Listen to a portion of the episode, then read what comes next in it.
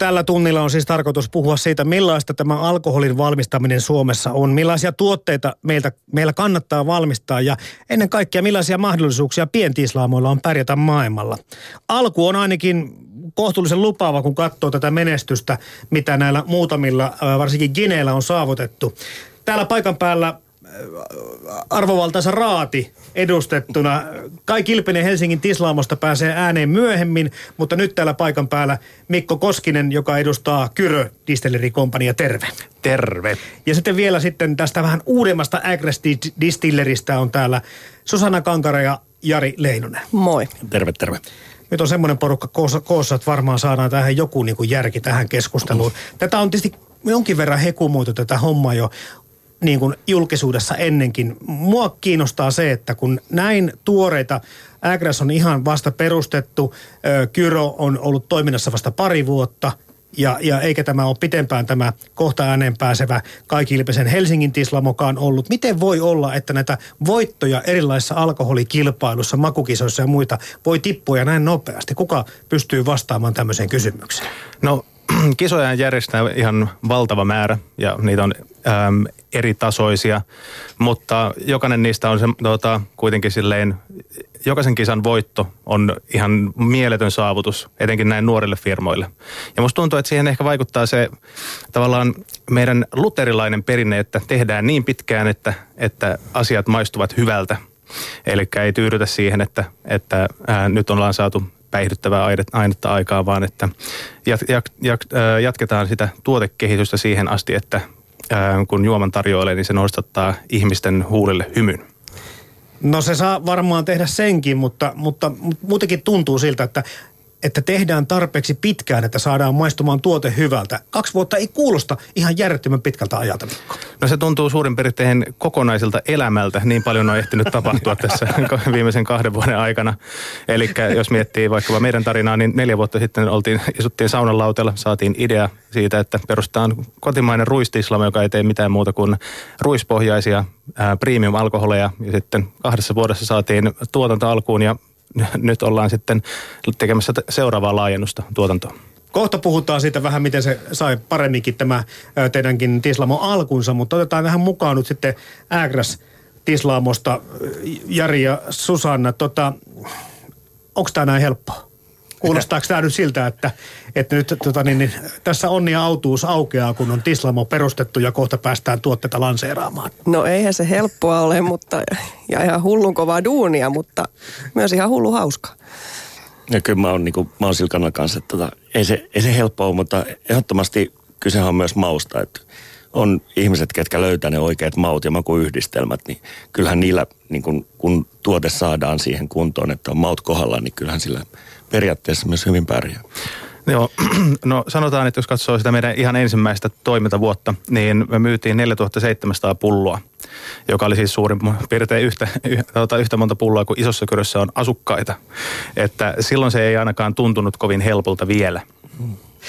Tota, käydään läpi tätä syntyhistoria. Se on kauhean kiinnostavaa. Sä kerroit äsken Mikko Koskinen, että, että neljä vuotta sitten istuitte, sanotko saunan lauteella. Kyllä. Mä oon kuullut tämän saunan lauteella aikaisemminkin tiettyjä startup-yritysten kanssa, mutta kerro sinä nyt kuitenkin se, että, että oliko teillä jotenkin jano vai oliko teillä tekemisen pula vai onko tämä se perinteinen intohimo, joka sieltä tuli läpi? No se oli varmaan yhdistelmä näitä kaikkia, eli ähm, meidän tämän saunaporukan jano oli, ähm, oli sitten lievittämässä nykyisen, nykyisen toimitusjohtaja Miika Lipiäisen tuoma ruisviskipullo.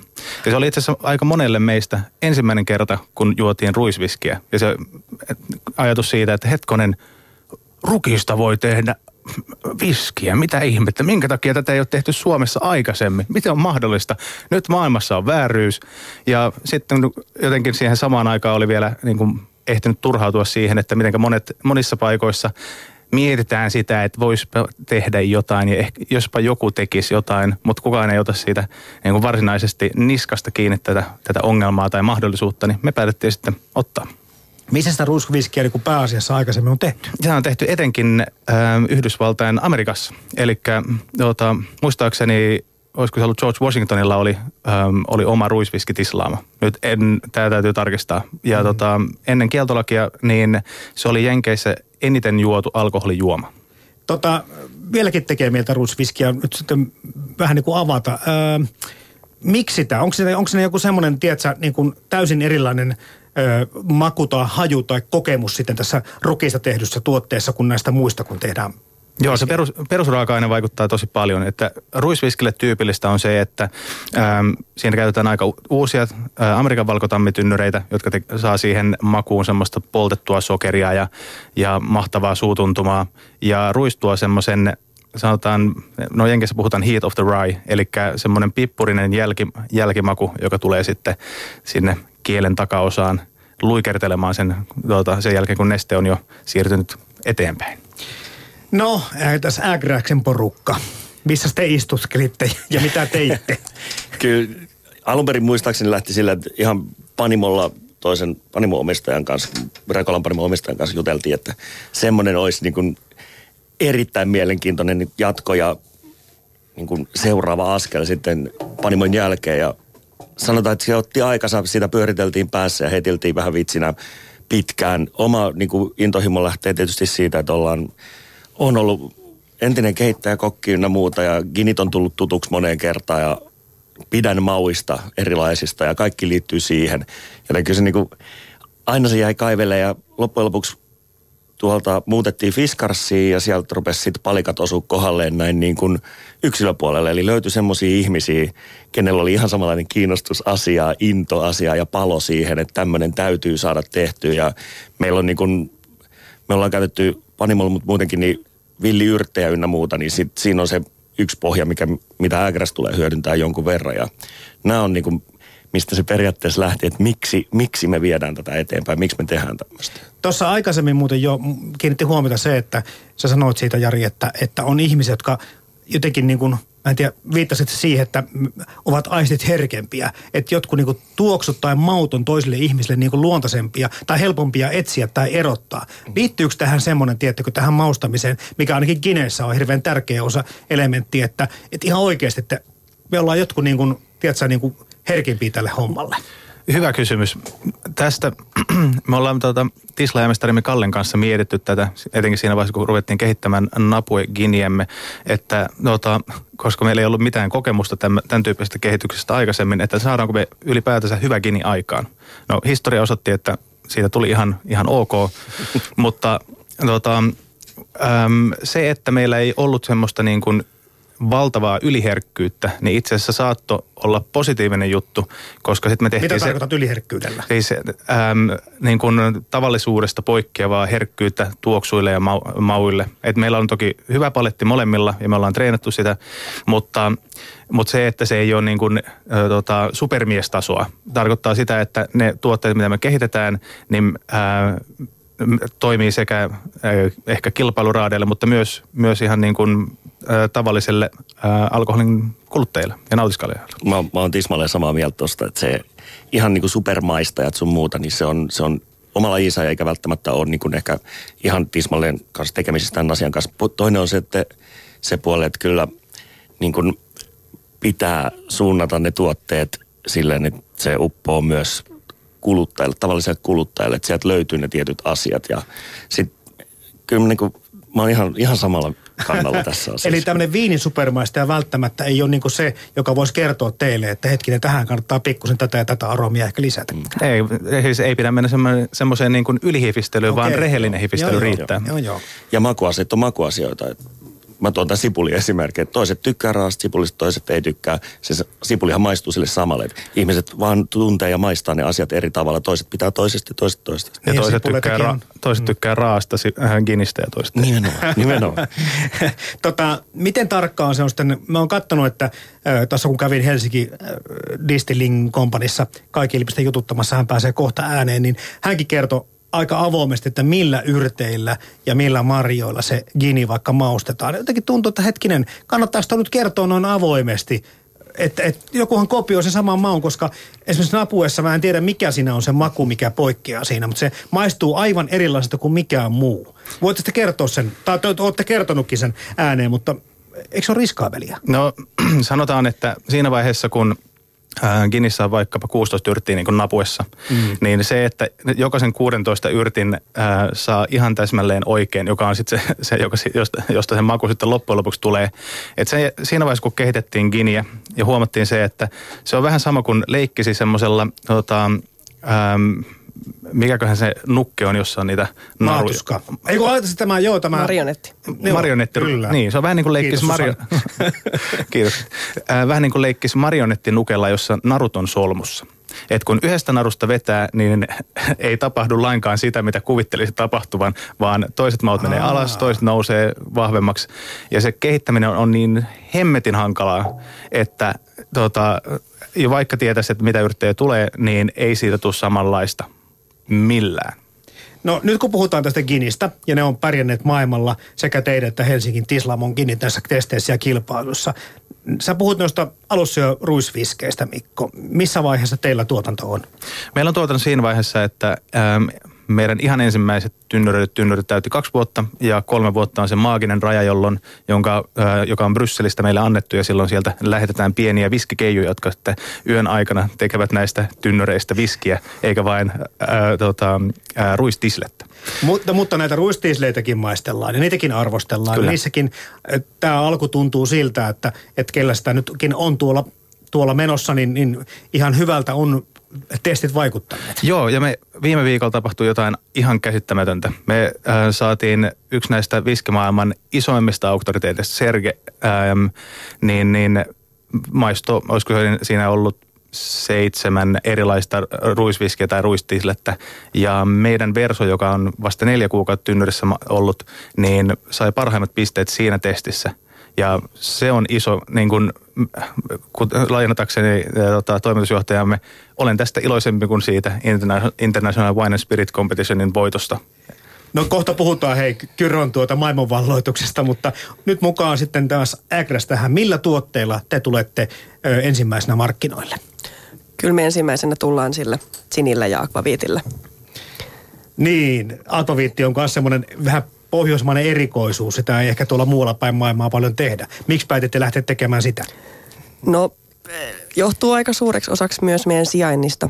Me asutaan tuolla ranta-alueella, jossa on paljon akvaviitin suurkuluttajia. Ja ollaan myös vähän haisteltu tuolta maailmalta, että, että akvaviittiaalto on tulossa Chinin jälkeen, joten päätettiin hypätä siihen kelkkaan. Mites tämä risk, ö, viskin tekeminen sitten? Totta kai me aletaan tekemään viskiä Ja mistä? alusta. No, katsotaan. Sitäkö ei päätetty vielä vai? Joo. Ei kerrota ole vielä ihan lyöty Tähän- lukkoon, Tähän mä, jossain pienen vetomuksen laittaa ka- kaikille Suomen pientislajille. Ruvetkaa tekemään ruisviskiä. Se on kaikkien kannalta aivan hemmetin hyvä juttu, jos, me, jos Suomesta jossain 10 ja 20 vuoden kuluttua tulee oikeasti ruisviskialue. Silloin kaikki hyötyy. Silloin tänne tulee viskituristeja, jotka silleen, okei, okay, have you been in Finland? No, well, then you don't know whisky. Joo, siis kiitos Mikko. Ja Tämä on ehdottomasti teidän taholta tullut jo muutama vetoomus aikaisemminkin ja se on otettu kyllä huomioon ja eiköhän me lähdetä tätä miettimään. Yes. Kyllä, ja, kyllä. ja vie, viennin kannaltahan tämä on tietenkin, mä ymmärrän ihan hyvinkin sen ja, ja turismin mm. kannalta, eli molempiin suuntiin toimiva juttu, että jos me pystytään jollakin tavalla kokoamaan tämmöistä niin kuin yhteistyötäkin tämän homman kanssa, vaikka me olemme, tai olisitte miten kilpailijoita, mutta kuitenkin se yhteispanos on paljon suurempi kuin se osiensa summa. Ja onhan se totta, että tämä on niin pieni maa, että jos me mennään yhdessä mm. maailmalle, niin, niin kyllä me niin kuin ehkä sit itse näkisin ainakin, että yhtenä rintamana mennään vallottaa. Öö, teillä on siis Rekolan panimo, pienpanimon väkeä tässä taustalla Ääkräksessä. Onko se niin kuin ikään kuin jollakin tavalla helpottanut tätä toiminnan aloittamista, koska meillähän on aika kovat ja tiukat lainsäädännöt tässä maassa. Totta kai se on auttanut. Anteeksi, Jari oli En- sanomassa ehkä jotain, mutta, tota, mutta varsinkin byrokratian ja, ja lupa-asioiden suhteen, niin siitä on ollut ihan järjetön apu. Joo, kokemusta on, on tullut tuolta byrokratian puolelta. Ja sitten mä luulen, että toinen apu, sit, mikä myöhemmin on ehkä se, että me Panimon kautta niin tunnetaan jo jonkun verran tukkureita ja suomalaisten Suomessa olevien tukkujen toimintaa, joten jalkaa sinne päin on huomattavasti helpompi saada kuin ihan, ihan just perustetulla ilman, että olet nähnyt ketään ja tunnet ketään. Niin mä luulen, että tätä kautta tulee ne avut myös niin kuin Islaamon puolelle. Niin, nyt kun miettii, että Fiskarsillahan on jo aika kiinnostava ja, ja semmoinen niin kuin originaali tämmöinen käsityöläispainotteinen brändi koko paikalla ja sillä systeemillä. Jotenkin sen on helmu helppo sijoittaa tämmöisiä niin kuin Panimo- tai Tislamo-tuotteita, koska tässä puhutaan kuitenkin tämmöistä perinteistä käsityösammattista vielä. Kyllä. Joo. Mm. Mutta miten te meinaatte sitten aiotteko te miten hyvin tämän hyödyntää? Totta kai aiotte, mutta onko tämä ajateltu niin kuin enemmänkin, että nyt me tullaan tästä paikkakunnalta ja tämän takia me profiloidutaan tällaiseksi? Siis meillä se on ehkä kaiken toiminnan yksi kulmakivistä, että me tullaan Fiskarsista ja Fiskars on, ennustaa käsityöläisyyttä ja modernia muotoilua ja, ja kuten myös me. Mm. Ja meitä on tituleerattu äh, moderniksi design-yritykseksi myös, koska designaamme modernisti alkoholituotteita. Ja totta kai siis, siis silloin, silloin vahva asema Fiskarsilla, siis sekä sillä yhteisöllisyydellä, joka on siellä meidän taustalla, mm. jota hyödynnetään kaikessa. Joo, tämä on, tää on yksi niin iso asia siinä myös, että se ei ole pelkästään yksi tislaamo, kuka sieltä tulee. Että siellä on niin taustalla paikalliset muut toimijat, niin heidän kanssa yhteistyö, sitten itse Fiskars yritys, kuka tukee meitä tosi hyvin, kaikki nämä näin, niin siitä se koostuu. Siellä on monet ö, yrityksessä on sijoittanut osakkeisiin monipaikallinen niin kuin ihminen ja useampi yritys ynnä muuta. Että ne on kaikki niin kuin siellä taustalla tukena ja tehdään yhdessä sieltä tulla. Se on se iso osa ja sen takia se on nimenomaan se meidän paikka ja mitä me halutaan tuoda myös esiin tulevaisuudessa enemmän ja enemmän. Niin, tähän nyt sitten oikeastaan luontevasti liittyy tämä tämmöinen niin kuin te keräsitte joukkorahoituksella. Joo. Miten se homma meni? No, menihän se hito hyvin. ja ollaan kovin tyytyväisiä, että tavoite ylitettiin ja ja tuota, sen turvin päästään käynnistää toiminta ihan hyvillä mieli. Onko tämä tätä päivää, että, että keksitäänkö sen, kun se liikeidea on hyvä ja jokainen uskoo siihen, että joukkorahoitus on niin kuin oikeasti varteutettava tapa viedä tämmöisiä asioita eteenpäin? No henkilökohtaisesti mä uskon, että joo. Että jos sillä idealla on sellaiset realistiset näkymät, että sitä voi viedä eteenpäin, niin mm. kyllä sitä joukkorahoitusta on mahdollista hyödyntää – ja meidän tapauksessa varsinkin tietysti meillä oli etuna se, että me ollaan Suomen ensimmäinen joukkorahoitteinen tislaamo myöskin, että saatiin siihen vähän etulyöntiasemaa. Mm. Mikko, sulla on taas kokemusta startup-yrityksestä aikaisemminkin ja nyt sitten kai tämäkin startupissa voidaan tämä Kyron firma No vähän Mieltää, vai voidaanko? No vähän riippuen startupin määritelmästä, että tuota, ehkä varaisin sen enemmän tuonne tuota, semmoisille aloille, jossa käyt, on joko uutta teknologiaa tai sitten tuota, ää, uutta markkinaa ja nyt meidän tapauksessa niin teknologia on kuitenkin 1100-luvulla keksittyä ja, ja on melko hyvin tunnettu asia, että suomalaiset ja muut, äh, muut maailman kansalaiset niin nauttivat laadukkaita alkoholijuomia varsin mielellä. Miten tämä poikkeaa? Sä oot ollut mukana kuitenkin startupeissa, niin miten tämä tämmöinen alkoholibisnes sitten, jos sä vertaat niin tämmöiseen modernimpaan tai uudempaan teknologiaan, mistä äsken puhuit? No tietyllä tavalla tämä on... Ähm, No ensinnäkin tässä yrityksessä yrittäjänä toimiminen on ihan valtavan ihanaa, koska toisaalta tota, pääsee suunnittelemaan pitkäjänteisesti. Eli meidän pitää nyt miettiä, miettiä, että mitä tapahtuu viiden tai kymmenen vuoden kuluttua. Ja jossain vaiheessa todettiin, että meidän päätöksenteon pitää olla suurin piirtein samanlaista kuin curling-joukkueella. Eli siinä niin kuin radan alkupäässä laitetaan tota, kivi vierimään ja sitten sen jälkeen ei ole enää mitenkään ihan kauheasti tehtävissä. Sitten pitää vaan vähän harjata ja katsoa, että se suurin piirtein maaliin osuu. Puhutaan kohta nyt sitä brändäyksen tärkeydestä, kun ruvetaan miettimään sitä, että millaista mielikuvaa suomalaiset tuotteet maailmalla, vaikka näitä alkoholituotteet osaltaan voisi edustaa. Mutta napataan mukaan sitten Kai Kilpiden Helsingin Distilling Kompanista. Hän kertoo taas omista tuotteistaan tai oman firmansa tuotteista alkutaipaleelta ja myöskin niistä tulevaisuuden suunnitelmista. Yle Puhe. No mä luulen, että oikeastaan meillä täällä Suomessa on niin kuin aika hyvä semmoinen niin kuin, tavallaan silmä tai, tai ehkä tässä tapauksessa maku ja nenä ehkä ne nyt on, on ne, mitä, mitä tuota Ginissä niin on, on niin kuin sille, että et, et millaisia juttuja on. Meillähän on, on niin kuin koko tämä gastronominen kulttuuri ja muu kasvanut ja kehittynyt tosi, tosi paljon. Ja, ja itse asiassa niin kuin nämä tämmöiset pohjoismaiset, pohjoiset maut itse asiassa on aika, aika niin kuin hyvin sopii Gini-maailmaan. Ja, ja totta kai niin kuin sillä tavalla, että et, et me ollaan pystytty luomaan, luomaan niin kuin jotain sellaista uutta, ikään kuin varjoidaan vanhaa. Tähän on niin kuin se, miten niin kuin pitää lähteä. Eli tavallaan otetaan se hyvä niin kuin sieltä vanhasta ja sitten siihen lisätään jotain, jotain siihen päälle vielä niin, että se on sitten vähän enemmän kuin osiansa summa. No, miten se tehdään se maustaminen? Millä kummalla te olette? Teillä on jotakin puolukkaa ja muita. Mä en muista nyt näitä kaikkia yrttejä, mitä oli, mutta niitä on kuitenkin mm. toista kymmentä. Mitä te olette? Oletteko te itse kaikkia maistellut ja haistellut ja rapistellut ja sekoitullut ja löytynyt sieltä jotain sellaista, mikä teitä miellyttää? No kyllä joo. Meillä on itse asiassa kahdeksan, kahdeksan tuota maustetta meidän, meidän Ginissä. Uh, sanotaan, että prosessi siihen, kun me lähdettiin sitä Ginia suunnittelemaan, niin alkoi ihan sillä, että, että aluksi mietittiin, että, että kuinka paljon, tai minkä tyyppisiä, siis mitkä on hyviä ginejä meidän mielestä. Ää, tehtiin aika laajaa markkinatutkimusta, semmoinen toista sataa ginia maistettiin silloin, ei kyllä yhdeltä istumalta Niin sentään, se on mutta... halunnut kyllä mukana niissä joo, joo, joo, ei, se oli, se oli jotain kiinnostavaa. Ja, ja siellä sitten niin kuin poimittiin sitten tavallaan semmoisia niin kuin hyviä ginejä ja, ja että millaisia me halutaan. Meillä oli kyllä niin kuin ajatus jo siinä, eli, eli tämmöinen aromaattinen ja kuitenkin semmoinen klassinen gini, ja sitten laitetaan siihen joku tämmöinen niin kuin suomalainen tai pohjoismainen twisti siihen hommaan. Ja tämä oli, tämä oli niin kuin se meidän lähtökohta, ja, ja sitten tosiaan niin, niin, niin tsekattiin sitten näitä, että millaisia, niin kuin, mitä mausteita on semmoisissa hyvissä gineissä, mistä me tykätään. Ja sen kautta sitten tavallaan, niin sitten meidän tuo tislaimestarimme Mikko Mykkänen niin, niin, niin laati sitten tämän reseptin.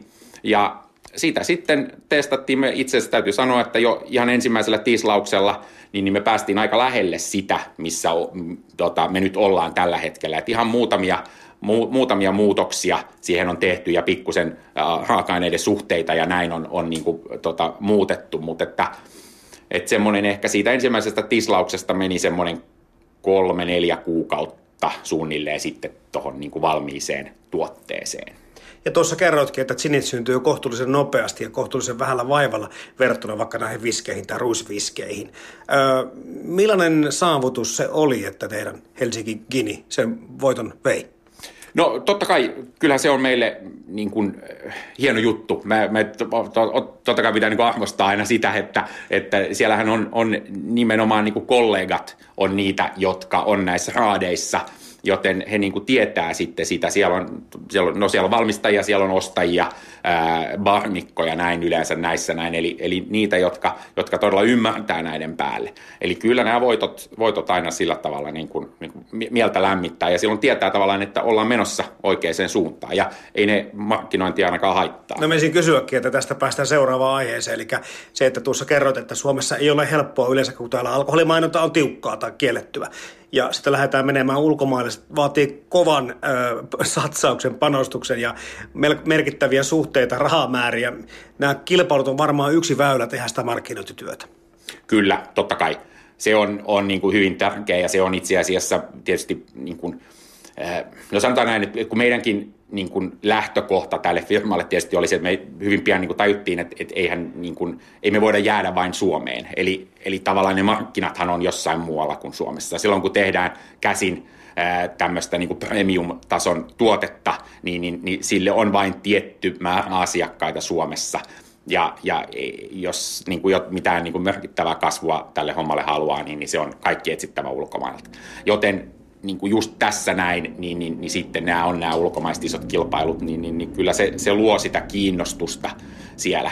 Mutta ei se tietysti pois sulle sitä, että et kyllä se jalkatyötä vaatii, että et sun on mentävä sinne, niin sun on maistatettava sitä tuotetta. Sehän on itse asiassa se, että sä saat jonkun maistamaan sen sun tuotteesi ja sitten se, se pitää siitä. Sitten sä oot jo tavallaan, niin kuin, sit sä oot jo voittanut aika, aika isolta osin. Eli sitten sit, sit se on enää niin kuin bisnestä sitten sen jälkeen. Eli, eli sun pitää saada voittaa ikään kuin ne sydämet puolelle sillä, että sä teet sen hyvän tuotteen. No siinä ei puheita auta, pitää olla oikeasti hyvä makuinen tuote.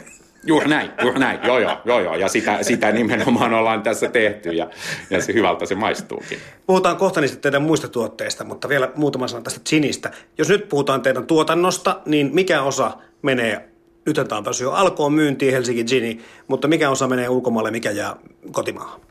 No sanotaan näin, että meillä menee ehkä tällä hetkellä semmoinen 20-25 prosenttia suunnilleen menee vientiin tällä hetkellä.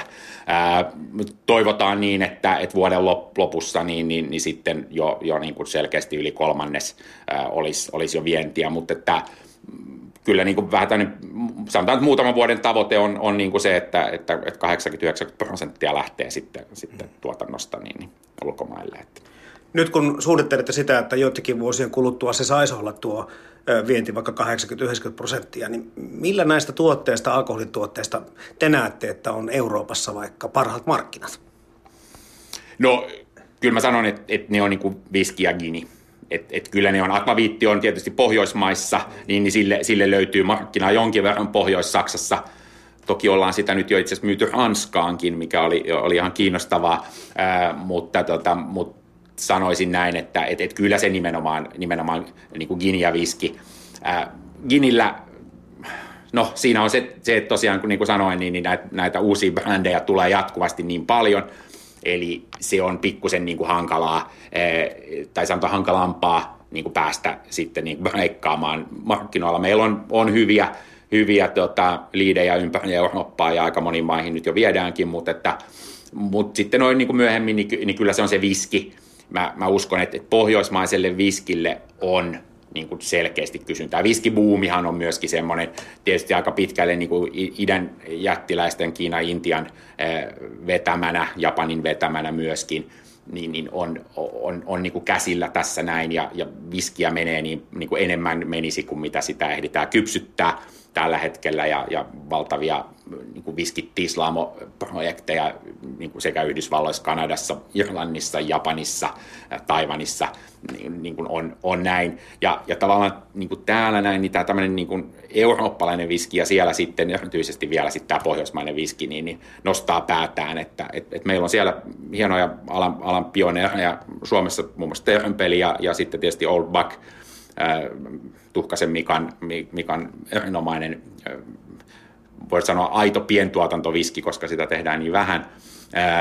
Ja sitten tietysti Ruotsissa Macmyra ja, ja, ja Box Distillery erityisesti nyt tällä hetkellä niin, niin, niin tuottavat erinomaisia viskejä, niin kuin, joiden perässä on sitten, sitten ehkä hieman helpompi kulkea, kun joku on sen, sen polun jo sinne tallannut. Monella muulla alalla kilpailu saattaa käydä armottomaksi ja olla jopa kohtalokasta, mutta ruvetaan miettimään alkoholin vientiä. Jos sitä te, meinaisi tehdä jonkunlaista tämmöistä muoti-ilmiötä Eurooppaan tai muualle maailmaan, niin silloin on edukset. Meillä on paljon vaikka pienyrittäjiä, pientislaamoja ja heillä on sitten erinäköisiä tuotteita, mitä voidaan niin ryhmässä ja, ja syntyisi tämmöinen ikään kuin suomalainen ilmiö – suomalaiset ginit tai suomalaiset ruusipiskit, kuinka vaan. Minkälaisia näkymiä tällä voisi olla? No kyllä mä näkisin, että, että sillä on, on niin kuin paljon paljon niin kuin vielä tilaa. Eli, eli toki tietysti kotimarkkinat on pienet, mutta maailma on iso tuolla noin ja suomalaisilla tuotteilla on, on hyvä maine. Kaikki se, mitä, mitä ollaan tähän asti tehty ja uskon, että mitä, mitä tässä tullaan tekemäänkin, niin, niin varmasti on niin kuin laadukasta. Ää, tämä ei nyt ole kuitenkaan tämä Tislamon perustaminen niin kuin ihan joka pojan hommaa, ihan niin kuin kustannuksista, luvista, kaikesta lähtien, niin, niin, niin ne, jotka sinne alalle sitten viimein päätyy, niin, niin, niin varmasti niin kuin kaikki ymmärtää sen laadun merkityksen ja, ja tämän. Ja, ja kyllä se niin kuin vetää tuolla, tuolla tota, ulkomailla. Ja, ja toki, niin kuin sä sanoit, niin, niin, niin mitä isompi se sektori on, niin, niin sitä enemmän se niin kuin herättää sit yleisesti kiinnostusta. Eli, eli tavallaan pitäisi päästä semmoiseen ajatukseen, että on olemassa esimerkiksi suomalainen viski, ja, ja suomalainen viski kiinnostaa. Et, no siihen varmaan menee aika pitkä aika, mutta jos päästään nyt edes, edes niin kuin siihen, siihen ajatukseen, että on pohjoismaiset viskit, johon ollaan nyt just pikkusen jo, jo niin kuin ikään kuin menossa siihen suuntaan, niin että siihen, siihen kun tuota pääsee mukaan ja, ja ikään kuin ollaankin päästy mukaan, niin, niin, niin, niin, niin sieltä kyllä se, se kiinnostus syntyy. Ja siinä nimenomaan, että tämä ei todellakaan ole mitään verrasta kilpailua ollenkaan, vaan päinvastoin, että mehän ollaan niin kuin, tunnetaan kaikki tislaajat täällä toisemme ja ollaan hyviä kavereita ja, ja nimenomaan niin kuin tsempataan toinen toisiamme, että se, se on niin kuin, kaikkien menestys niin kuin, niin kuin tavallaan on, on kiinni myös muiden menestyksestä, eli eikä mitenkään siitä pois. Jos mennään siihen tarinaan, mikä on vaikka äh, Helsinki Distilling Companynkin takana, niin, niin millä te meette? Millä te, millä te niin kuin lähdette myymään tätä Suomea ja omia tuotteitanne? Ja mikä se tarina on tämän kaiken takana? Mitkä ovat ne teidän kilpailuvaltit? Sanotaan näin, että se ajatus, niin kuin, millä me niin kuin mennään, niin on, on totta kai äh, lähtökohta pitää olla se tuotteen laatu. Eli, eli se on niin kuin siinä se. Sitten sulla pitää olla, tuotteessa pitää olla niin kuin kiinnostava, hyvä design, ehdottomasti niin kuin tukemassa sitten sitä, sitä myyntiä. Ja sitten tietysti kyllähän tämä nyt on tämä niin kuin Helsinki, meidän kaikki tuotteet on, on, on jotain Helsinki-nimisiä, niin, niin se antaa semmoisen oman niin kuin, twistinsä ja, ja, ja niin kuin vaikutelman tähän koko juttuun. Eli, eli niin kuin kyllä Helsingillä on niin kuin hyvä maine ja, ja sillä on semmoinen kiinnostava maine. Se on, se on pikkusen semmoinen, niin kuin, se on osin tuntematon, nimi on ehkä tuttu ja siitä on jotain mielikuvia ja muuta, mutta mielikuvat on yleensä niin kuin positiivisia, joita Helsinkiin niin kuin liitetään. Joten, joten kyllä me niin kuin sillä mennään. Toki me mennään sillä, että me ollaan myös urbaanitislamo, eli me ollaan kaupunkitislamo. Tämähän on tämmöinen niin kuin uusi ilmiö tai, tai ikään kuin, niin kuin paluu niin kuin kaupunkeihin. Eli, eli 1800-luvulla, niin, niin, niin silloin jo 1900-luvun alussa vielä, niin, niin, niin tislamot sijaitsi aika paljon kaupungeissa kuitenkin. Että ne oli tietysti lähtivät maalta, tulivat kaupunkeihin, menivät takaisin maalle. Ja nyt, nyt sitten tavallaan tämän pientuotannon kautta, niin, niin sitten palataan tänne näin. Eli, eli, eli kyllä siinä on semmoista, me niin kuin pyritään semmoiseen niin urbaaniin niin kuin brändäykseen – tässä näin. Mutta että nimenomaan se on se, se kuitenkin mennään aina sillä tuotteella, tuotteella ja tuotteen laadulla. Yle Puhe. Näin kertoi Kai Kilpinen Helsingin Tislaamosta ö, omista tuotteista ja tulevaisuuden näkymistään. Ja kyllähän tässä varmaan sitten porukka aika yhtä mieltä siitä on, että kun pannaan yhteen kimppaan paljon tekijöitä ja laadukkaita tuotteita, niin sillä voidaan jotain saavuttaakin. Mutta hei, tähän samaan yhteyteen on pakko ottaa myöskin tämä alkoholihaitat. Suomessa niistä aika paljon kärsitään. THL laittaa tilastoa vähän väliä siitä, kuinka ne vaan ovat kasvussa ja kasvussa. Minkä verran alkoholin valmistajat joutuvat miettimään tai tämmöisten asioiden kanssa olemaan tekemisissä? Ja totta kai se on jatkuvasti mielessä. Suomessa tuskin on yhtään ihmistä, jonka jollain tavalla lähipiirissä ei ole ketään, jollain, no, tai niin kuin, jonka lähipiirissä ei ole ihmistä, jolla on alkoholiongelma. Se, mitä me ollaan se itse mietitty on se, että, että, että äm, alkoholin, niin, alkoholilait osaltaan johtuu alko, niin kuin hieman väärän tyyppisestä alkoholikulttuurista, eli semmoista funktionaalisesta juomisesta. Ja hyvä esimerkki, jos katsoo ää, vaikkapa ruotsinkielistä osaa suomalaisista, suomenkielistä osaa suomalaisista, niin ruotsinkielisellä elinajan odote on pidempi, he elävät onnellisempana. Ja mä uskon, että osa syy siihen on se, että alkoholia käytetään yhdessä. Se ei ole semmoinen, johon hukutetaan murheet, vaan sillä boostataan sitä tiettyä hetkeä ja, ja luodaan muistoja, eikä mm. unohduksia. Näin kertoisi Mikko Koskinen Kyro Distillery Companysta. Mukana tässä keskustelussa on myös Jari Leinonen ja Susanna Kankare Agres Distilleristä. Kello on 11.36. Yle Puhe. Mutta Susanna tuossa kävi ilmi, että sulla on myöskin kokemusta tästä ö, samasta sektorista, mistä äsken huomautin toiseltakin puolelta. No joo, olen joskus aikaisemmin työskennellyt sosiaalipuolella hyvinkin mm-hmm. vahvasti ja, ja myös päihdetyöntekijänä. Ja, ja onhan se niin, että, että kyllähän se juominen ja, ja, ja alkoholismi myös siirtyy aika vahvasti sukupolvelta toiselle ja on opittua. Että kuten Mikko tuossa äsken viittasi alkoholikulttuuriin, niin, niin ehkä – siihen puuttumalla näitäkin asioita voitaisiin saada Suomessa hoidettua. Hmm. Ja tietyllä tavalla, jos miettii, että mitä pientislamot tekee, niin me nimenomaan tehdään premium-tuotteita ja sitten omalta osaltamme koetaan nostaa kotimaista cocktailkulttuuria jokainen tislamo omalla taholla. Hmm. Ja, mutta jos puhutaan, kun monessa yritysmaailmassa tai bisneksessä puhutaan eettistä toiminnasta, niin mitä se eettinen toiminta tarkoittaa sitten alkoholitislaamoille? Tuodaan, tuodaan esiin nimenomaan se, että minkä takia me tehdään tätä. Me tehdään niin kuin makujen takia, että ihmisillä tulee – hymyhuulille sen jo, mitä ne tuoksuttaa sitä lasista. Se on, siitä on siinä kysymys, että jaetaan niitä iloja ja tämmöisiä ei sillä, että päihdytään, vaan että mitä me maistellaan ja miltä ne maistuu. No semmoinen enjoy responsibly, mutta niin, että se on osana niin kuin tulee mukana kaikessa siinä, mitä tekee, eikä ole pelkästään jonnekin mainoksiin tai muuhun vastaavaan lätkästy lätkä. Mm. Tuossa Kai Kilpinen jo muistuttikin siitä, että viime vuonna alkoholijuomat nousivat elintarviketoimialan suurimmaksi vientituotteeksi. Öö, en ole katsonut tosiaan, että mitä viinoja Suomesta eniten viedään, mutta tiedän kyllä ehkä ketkä tai kuka sitä vie. Mutta se, että, että minkälaista tulevaisuutta te voisitte uskoa tälle vientialalle? No ainakin se, miten se on lähtenyt käyntiin, niin antaa aika paljon uskoa siihen, että, että Suomessa saadaan tehtyä laadukkaita alkoholijuomia. Me ollaan vihdoinkin r- tota, pääsemässä irti siitä kirouksesta, joka meitä on vaivannut niin kuin viimeiset vuosikymmenet, eli että me ei osata tehdä kuluttajabrändejä. Ja alkoholi on nimenomaan kuluttajabrändi ja siihen äm, sitä pystyy ihan hyvin testaamaan, että pitää sokkoteistingin tai semmoisen teistingin, jossa sitten kertoo jonkun tarinan jokaisesta tuotteesta.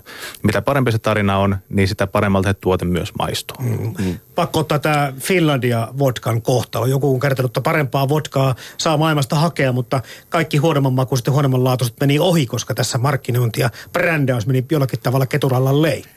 Ettei vaan kävi samalla tavalla sitä nyt tässä brändäyksestä nyt on puhe sille, nyt ei puhuta brändistä, vaan brändäyksestä nimenomaan ja sen tärkeydestä. Mm. Joo. No, niin, toivotaan, että ei me ohjatta. Siihenhän me ollaan panostettu niin Kyröllä kuin Ägräkselläkin, että, ja kaikki muut Suomen, Suomessa pienet tämän alan toimijat, että, että me tehdään sitä vähän erilaisella palolla, mitä isommat, jolloin me myös panostetaan siihen brändäykseen, koska kyse on meidän omasta jutusta. Niin Joo, ja tietyllä tavalla brändäys ei sinänsä, se ei pelkästään riitä. Et parhaimmillaan, parhaimmillaan brändäys on itse asiassa tietty heijastuma hyvästä yrityksestä ylipäätänsä. Eli semmoinen, joka, jossa on osaavaa henkilökuntaa töissä, joka osaa hoitaa myös semmoiset tylhät asiat kuin ää, jakelijasuhteet ja alkoholinkirjanpidot ja kaikki muut vastaavat. Eli se se, että osaa tehdä pelkästään hyviä tuotteita tai että osaa brändätä ne hyvin, niin on, ne on vasta kaksi, äh, kaksi palaa semmoisessa palapelissä, jossa en tiedä kuinka monta palaa siinä on. Mutta jokainen niistä palasta pitää saada osumaan kohdalleen, jotta pystyy pärjäämään maailmalla, jotta pystyy oikeasti menestymään siellä. Kyllä, ei, se henke, pelkästään hyvä ihmisten tuote. palo, ihmisten, joo, joo. ne ketä on mukana siinä, niin niillä on oikeasti se tunne sitä kohtaa, että miten tämä hoidetaan ja millä tavalla tämä saadaan eteenpäin ja virtaa viedä sitä. Et se on, mä luulen, että toi on iso asia semmoisissa niin pienissä yrityksissä, että siellä rakentuu semmoinen, semmoinen yhteisö, kuka oikeasti haluaa sen tehdä ja viedä. Niin ja sitten kun katsoo esimerkiksi panimotoimintaa, pienpanimotoimintaa, näitä pientislamme, mitä nyt on tullut muutama, niin, niin, niin tässä huomaa sen, että siellä on niin kuin tämmöinen mestari, joka näistä mausta huolehtii. Sitten siellä on nyt markkinointihenkilöitä, kuten Mikko Koskinen sinä teillä. Et, et se ei ole pelkästään sillä tavalla, että omaa kivaa ja tehdään hyvä laadukas tuote. Jos sitä kukaan ei koskaan kuule tai vaikka kuulisikin ja siihen ei vientiin panoseta tai siihen brändäykseen millään tasolla, niin mitä sitten? Sitten käy aika ohrasesti. Niin, ja tietyllä tavalla, mitä mä tykkään ajatella brändäyksestä, niin se on kulttuurin luontia. Mm-hmm. Se on tarinoiden kerrontaa ja ähm, se on, tarkoittaa sitä, että ihmiset, jotka tulevat tai niin kuin mahdollisesti nauttivat niistä juo, tu, tuotteista ja juomista, tietävät että niiden olemassaolosta. No kertokaa sitä suomalaisuudesta. Nyt ö, on jo käynyt näiden testiä ja kilpailujen perusteella selväksi, että meillä tulee hyvän makuisia ja tämmöisiä vähän ehkä erikoisiakin ja ö, mielenkiintoisia tuotteita Suomesta. Mikä sen suomalaisuuden takana sitten, sitten vielä voisi olla? Mitä tällä, niin kuin tällä maalla meidän ehkä historialla, puhtaudella, luonnolla on sitten annettavaa ulkomaalaisille? No me ollaan lähdetty toisaalta rukiista ja sitten toisaalta noita, äh, semmoista pienestä pohjoismaisesta hulluudesta. Eli meidän äh, ihan ensimmäinen ikään kuin ammattivalokuvaajan ottama kuva siinä on kaikki meidän yrityksen perustajat juoksemassa alasti ruispellossa. Ja se kuva siis otettiin alun perin Jarkko Nikkasen suomalaiset viskit ja viskikulttuurikirjaan, josta ilmeisesti oli tulossa liian ohut ja sinne tarvittiin lisää sisältöä, että semmoinen tislaamo, jolla vielä ei, ei valmiita tuotteita ollut, niin pääsi sitten raakatisleillään sinne mukaan. Ja siinä vaiheessa, kun meiltä kysyttiin, että onko meillä kuvamateriaalia, niin todettiin, että No, ei, ei ole, eikä meillä oikeastaan mitään, mitä voi kuvata. Eli ei ollut tynnyriä tai pannuja tai pulloja tai etikettejä, niin oli vaan me ja Alastomia ruis. miehiä. Mikä sen kauniimpaa. No meinaako Ägräs viuhahtaa? No ehkä me ei viuhahdeta, mutta tota, tai katsotaan. Mut, mutta kyllä mekin tässä vaiheessa, kun ei ole vielä tuotteita, mm. eikä pulloja eikä muuta, niin kyllähän me tarinoilla mennään tässä vaiheessa ja kerrotaan tietysti niin kuin vahvasti, että miten prosessi etenee ja, ja sitä dokumentoidaan. Joo, ja sitten iso, iso osa näyttelee myös nämä eh, villiyrtit, mitä kerätään sieltä lähistöltä ynnä muuta. Ja ne näkyy jo nyt meidän niin kuin, toiminnassa ja nettisivuilla ynnä muuta. Että kyllä sitä pikkuhiljaa sitä rakennetaan siihen suuntaan. Ja myös niin kuin siihen oheen, että meillä on tulossa kauppayritin poimia koulutusta paikallisten toimijoiden kanssa, että sellaista oheistoimintaa, vaikkei vielä tisleitä tehdäkään. Niitä oli kiinnostava tämä, mitä tuossa Kaikilpisen insertin aikana käytiin keskustelua siitä, että me puhutaan nyt viennistä ja näistä vientimahdollisuuksista ja näkymistä, mitä täältä voitaisiin viedä, mutta tuossa Mikko jo kerroitkin siitä, että, että myöskin tuontia muun muassa turismia, Tislamo vierailuja ja tällaista olisi tarjolla, jos tämä asia osattaisi hyvin tuotteistaa. Totta kai mä vertasin heti tuonne Skotlantiin, missä tämä asia on tosi hyvin myyty. Maailmalta ympäri maailmaa mennään sinne ja maksetaan mitä vaan suurin piirtein, että päästään maistelemaan niitä, olipa sitten raakatisseitä tai sitten vähän pitemmän kypsiteltyjä aineita. Ja se on vaikeaa ja se tuntuu olevan kallista ja muuta. Meillä on tässä yhtenäinen maa, pienellä alueella hyvät yhteydet, infra mm-hmm. toimii, kaikki olisi kunnossa siihen, että meillä olisi muutamia tämmöisiä, tai vaikka useampikin, tislamo tai erikoispanimo. No Joo. sehän olisi ihan mm. hyvä matkailuvaltio. Anteeksi, mä keskeytin. Kun, jos miettii, että mistä me tullaan, että kuten tässä on puhuttu, niin Kyro tulee Kyröstä, joka on jo äärimmäisen eksoottinen paikka ulkomaalaisille 4700 asukasta anteeksi, että sanoo, mutta keskellä ei mitään. Pisteet siitä teille. Se on aivan Vaasan ja Seinäjoen välissä. aivan siinä välissä. Ja Valamo, joka myös tekee viskiä, niin Valamohan on mielettömän kaunis luostarimesta. Kyllä. Sinne vähän matkailua ja, onkin jonkin verran. No. Joo, mm. ja sitten siinä kyljessä tietysti Helsinki, maailman eksoottisin ja monipuolisin matkailukaupunki. Ja pienenä siivuna Fiskars, joka on suomalainen kotimainen matkailukohde 2015 ja voisi siellä asua 700 ihmistä ympäri vuoden, mutta vuositasolla käy 150-170 000 turistia, niin kyllä siinä on ihan hyvät lähtökohdat meillä pientislaamoilla lähteä rakentamaan sellaista Juh. turismituontia. Ja jos miettii mainitsit, että kannattaa katsoa Skotlantiin, mutta mä melkein katsoisin Skotlannin lisäksi Upstate New Yorkiin. Eli siellä on ähm, tehty pieniä lainsäädännöllisiä twiikkauksia, kun tämä pien äh, tislamo-buumi alkoi. Eli siellä on Farm Distilling Act, joka tarkoittaa, että jos äh, tisleiden raaka-aineet on, oliko se yli 50 prosenttisesti tai 100 prosenttisesti oman osavaltion alueella tuotettuja, niin niitä, ähm, niitä tisleitä saa myydä suoraan tislaamolta ulos.